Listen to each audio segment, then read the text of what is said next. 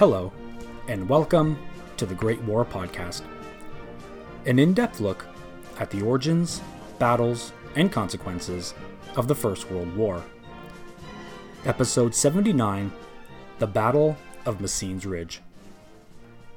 Hello, everyone, and welcome back. Last time, we welcomed the arrival of the first U.S. troops to France in June of 1917. Although it would take some time before American troops were combat ready, the Allies did not have the luxury to sit back and bide their time. Looking at things from 30,000 feet, the strategic situation had altered considerably. The French army's collapse after the Nivelle offensive had temporarily deprived the Allies of their senior partner. Meanwhile, the new provisional government over in Russia tried to establish itself on an unbalanced perch. This combination of factors dictated that the British would be burdened with leading the Allied offensive for the remainder of the year. The offensive in question was the brainchild of the British Commander in Chief, Douglas Haig. You'll recall that Haig had long sought for a campaign in the Flanders region of Belgium. In fact, he had already twice pitched the idea, once before the Somme and again just prior to the Nivelle offensive. But with the French temporarily out of commission, Haig now had the flexibility to pursue his goal. Haig saw his operation taking place over two stages the creatively titled Southern Operation and Northern Operation. Scheduled for June 7th, the Southern Operation would see British forces attack the Messines Wytschaete Ridge, a spine of high ground just south of the Ypres salient. Capturing this important ridge would secure the southern flank for the larger Northern Operation, while providing the British with valuable high ground to observe the German line. The northern operation, then, was designed to capture two objectives the Passchendaele Staden Ridge and the Gheluvelt Plateau east of Ypres. Once taken, British forces would then push onto the vital communications hub at Roulers. Haig argued that a modest advance of 12 miles could destabilize German logistics in Flanders, and maybe, just maybe, force the Germans to withdraw. Haig's two stage plan was certainly ambitious, but attacking in Flanders did offer unique prizes. Not only would it be an emotional win for the British, but it would also assist the Royal Navy in their ongoing struggle against the U boats. If the Flanders plan was successful, it could deprive the Germans the use of their submarine bases along the coast, primarily those at Ostend and Zeebrugge. It is worth noting that U boat action resulted in the loss of 2,173,375 tons of Allied shipping since April. And the approaching summer meant U boat captains would have longer days and milder weather to operate. The Minister of Shipping reported that spring that unless something was done to ameliorate the U boat problem, Britain would face serious food shortages by the autumn. But before Haig was given the green light, he had to secure political support in London. After briefing his army commanders on May 7th, Haig received word that Lloyd George would not approve the plan unless the French agreed to support it as well. Now, at the time, neither Haig nor Lloyd George knew the extent of France's morale issues. Pétain would not be promoted until May the 15th, one week after Haig's initial briefing. By the end of May, however, British intelligence was able to piece together an accurate assessment of what was happening in the French ranks and the sobering reality rattled both Haig and Lloyd George. The revelation cast the Flanders operation in a new light. For better or for worse, Lloyd George acquiesced on June 3rd. And this was not done to appease Haig, mind you, but because Lloyd George felt it paramount to defend the beleaguered French. Not wanting to give Haig too long of a leash, the Prime Minister only approved the first phase of the Flanders offensive, the strictly limited assault on the Messines Wytschaete Ridge. So now that we've set the context of the Battle of Messines Ridge, let's turn to the operation itself. The burden of attacking the Messines Wytschaete Ridge fell to the British Second Army, which had been positioned in the Ypres salient since 1915. Second Army was commanded by one of Haig's most competent generals, Sir Hubert Plumer. Born into an upper middle class London family, Hubert Plumer had an established reputation as a soldier's general. A portly man who sported a drooping white mustache, Plumer was well respected for the care and thoroughness he put into offensive planning. Affectionately known as the Old Plum, Plumer spent most of his war in the Ypres salient, first as the commanding officer of 5 Corps, before taking command of 2nd Army in May of 1915. It was widely said that Plumer knew every puddle in the salient.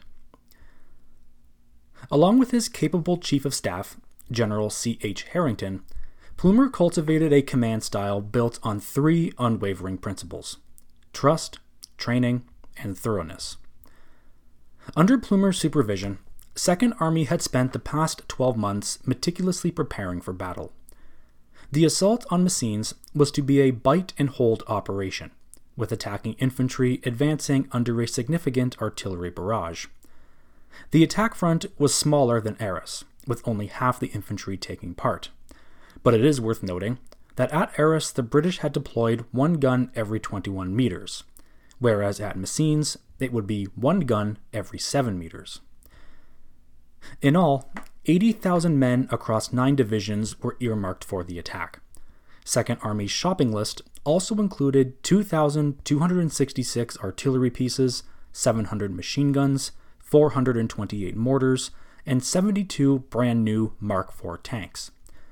Water pipes brought in 600,000 gallons of fresh water, and light rails stockpiled 144,000 tons of shell and other munitions. Men rehearsed the battle on scale models and were briefed down to the finer details. Clearly, the lessons of the Somme and Arras had not been forgotten. Atop Messines Ridge, the Germans could observe the grind and roar of the enemy war machine.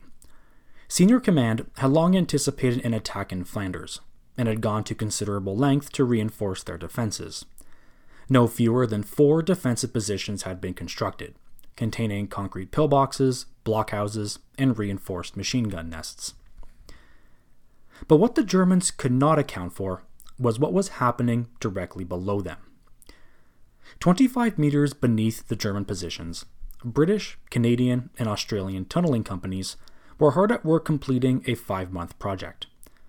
The tunnelers had dug an elaborate web of 24 underground tunnels. The longest tunnel extended 400 meters from the British line, honeycombing the ridge like the tentacles of some undersea leviathan. Each shaft was punctuated by a large chamber. In these chambers, engineers placed enormous underground mines. Each mine contained an average of 21,772 kilograms, or 48,000 pounds, of ammonal, blasting, and gun cotton. In total, the 21 mines equaled 450,000 kilograms of explosives. The plan was to blow these mines just before dawn on June 7th, heralding the start of the infantry attack. Plumer's men were quite proud of the technological terror they constructed. The mines were regularly inspected to ensure the charges, plungers, and wires were properly maintained. In all, the mining operation at Messines is testament to Second Army's ingenuity and thoroughness. Even when no attack was scheduled, Second Army continued to work just in case there was one. Perhaps nothing illustrates this fact better than the words of Plumer's Chief of Staff, C.H. Harington. On the eve before the battle, Harington remarked to a group of reporters, quote, I do not know whether we shall change history tomorrow, but we shall certainly alter the geography. And alter the geography they most certainly did. British guns began bombarding Messines Ridge on May the 26th. For 11 days, over 3 million shells were pumped into the German positions. The bombardment was one of the most sophisticated to date, with timed lifts and specific targeting of delicate areas in the German defenses. Most of the German batteries were destroyed, as were dugouts and communication trenches. A German machine gunner described the bombardment as follows quote, This is far worse than at Arras. Our artillery is left sitting and is scarcely able to fire a round. The sole object of every arm that enters the battle is to play itself out, in order to be withdrawn as quickly as possible. Then, in the pre dawn darkness of June 7th, the crash of gunfire suddenly gave way. The faint echo of the nightingales returned as an alien calm settled on the battlefield. Moments ticked by. At 10 after 3 in the morning, the miners checked their watches one last time. As the clock struck zero hour, the order was given. The plungers were pushed, and a deep growl reverberated the earth. Although the British had some idea what to expect, nothing could have prepared them for what they were about to see. The earth before them cracked and roared. Large pillars of scarlet flame shot skyward, snaking their way along the crest of the ridge. 10,000 Germans were immediately vaporized, crushed, or swallowed up by the cowardice maws left in the mine's wake. Future British Prime Minister Anthony Eden, then an officer in the 21st King's Royal Rifle Corps, remembered hearing the screams of imprisoned Germans as his unit set up positions in one such crater. We could do nothing for them, Eden wrote, for at all costs we had to keep up our barrage. The destruction of Messines Ridge is etched into the popular memory of the Great War. The mines produced the largest non nuclear explosion in history, and the aftershocks were felt as far away as London. But that's not where the story ends. You see, only 19 of the 21 mines were detonated that morning. The British decided to abandon three of the mines, while the Germans disarmed a fourth. Of the three mines left by the British, one exploded 38 years later in the 50s, they left a crater 20 meters deep and 40 meters wide. No one was injured, save for an unfortunate cow which was sadly killed. But where are the two remaining mines, you ask? Well, they're still under Messines Ridge today, primed and ready just as they were in 1917. No one is exactly sure where they are, but if you find yourself near the old battlefields, take the warning signs seriously. Anyway, back to the morning of June 7th. Soon after the mines were blown, the British artillery resumed the bombardment. Under this hellish cacophony, attacking infantry left their trenches and began the trek up the ridge. The order of battle was such 10 Corps, consisting of the 23rd, 47th London, and 41st Divisions, struck southeast against the northern shoulder of the ridge. 11 Corps, including the 19th Western, 16th Irish, and 36th Ulster Divisions, attacked in the center near Wytschaete Village, while the 2nd Anzac and 25th New Zealand and 3rd Australian Divisions moved towards Messines Village on the southern edge. Second Army's meticulous preparation paid off. Although the New Zealanders faced steady resistance, most of the German defenders were either dead or succumbed to shock. As one British soldier recalled, they didn't seem to have any wits about them. We didn't even have to bother to take them prisoner. We just saw them coming at us through the smoke, running towards us like jellies. They didn't even know where they were. Overall, German resistance amounted to little more than a few isolated pillboxes and machine gun nests. The attackers quickly seized the German front and support trenches with only minimal loss. Although the initial advance went well, it was not without its challenges. True to Harington's words, the 19 explosions had significantly altered the battlefield. All points of reference were lost, which forced the infantry to rely on compass readings or to decipher their location from the smeared remains of once familiar landmarks. The British also had a problem with soldiers bunching up. Since casualties were much lighter than anticipated, large numbers of troops began to mass on the ridge, and this offered tempting targets for German counterfire, which brought the advance to a temporary halt. Fortunately, the Germans did not undertake any serious counterattacks. Those reserve units that tried to make their way forward were quickly repelled by rifle and machine gun fire. By nightfall on June 7th, Messines Ridge was back under Allied control for the first time since 1914. Overall, the operation was a resounding success, perhaps one of the BEF's finest operations of the war thus far. This brings us to an important question. Why didn't the British try and exploit this advantage? To answer that question, we need to look at the different strategic visions of Haig and Plumer. Haig had indeed pushed Plumer to advance, but Plumer understood no further action was possible without pause. For any subsequent attacks to be successful, Plumer informed Haig on June 8th that he would require three days to redeploy his artillery. However, it appears that Haig was the one to lose his resolve.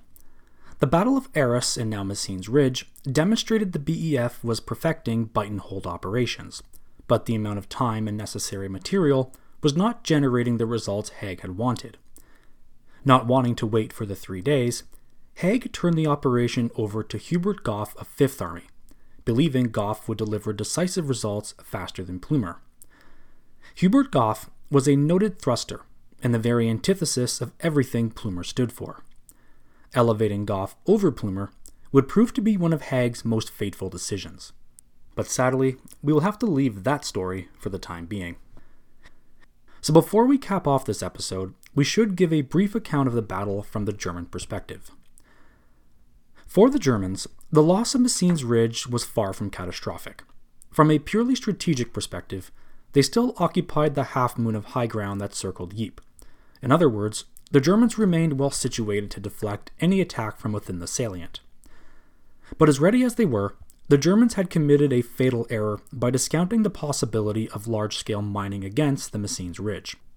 The Corps commander at Messines, General Maximilian von Laffert, was so distraught he ordered an immediate evacuation, but was quickly overruled by his superiors. It would not be a stretch to argue that German command at Messines was temporarily broken on the morning of June 7th. While senior leaders tried to get a better sense of what was happening, the soldiers at the front faced a vision of hell unlike any of them had encountered before. To quote Nick Lloyd, the full horror of what happened to the German army on June 7th has often not been fully realized.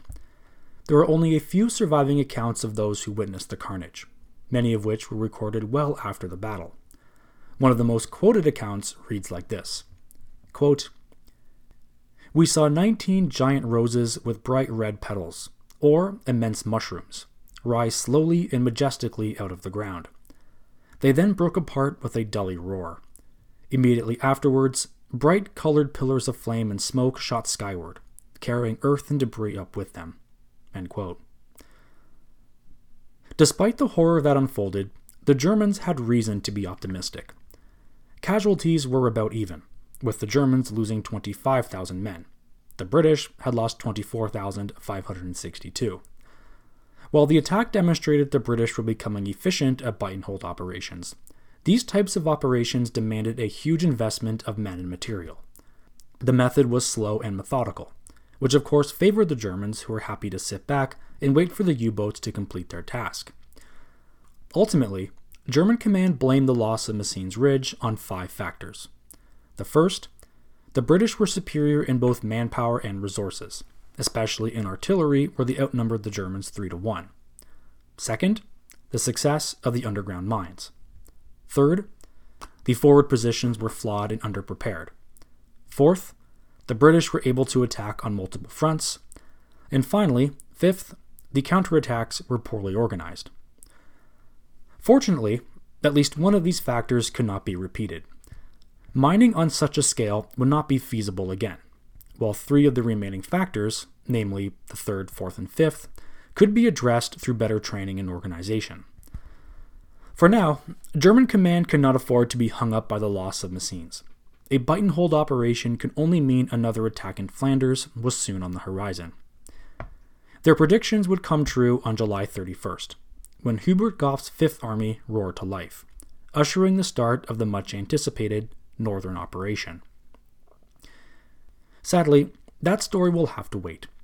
Because next episode, we must depart the Western Front and head over to the east.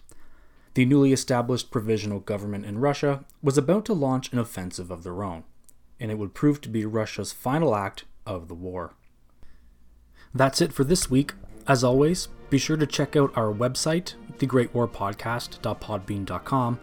There you can find a list of sources and contact information if you wish to get in touch with me. Listener feedback is greatly appreciated, so if you have any questions or comments, you can reach the show on Twitter at Great War Podcast or through email, thegreatwarpodcast at outlook.com. That again is at Great War Podcast on Twitter or the Great War Podcast at outlook.com. This was episode 79 of the Great War Podcast. Thank you so much for listening, and we'll see you again shortly.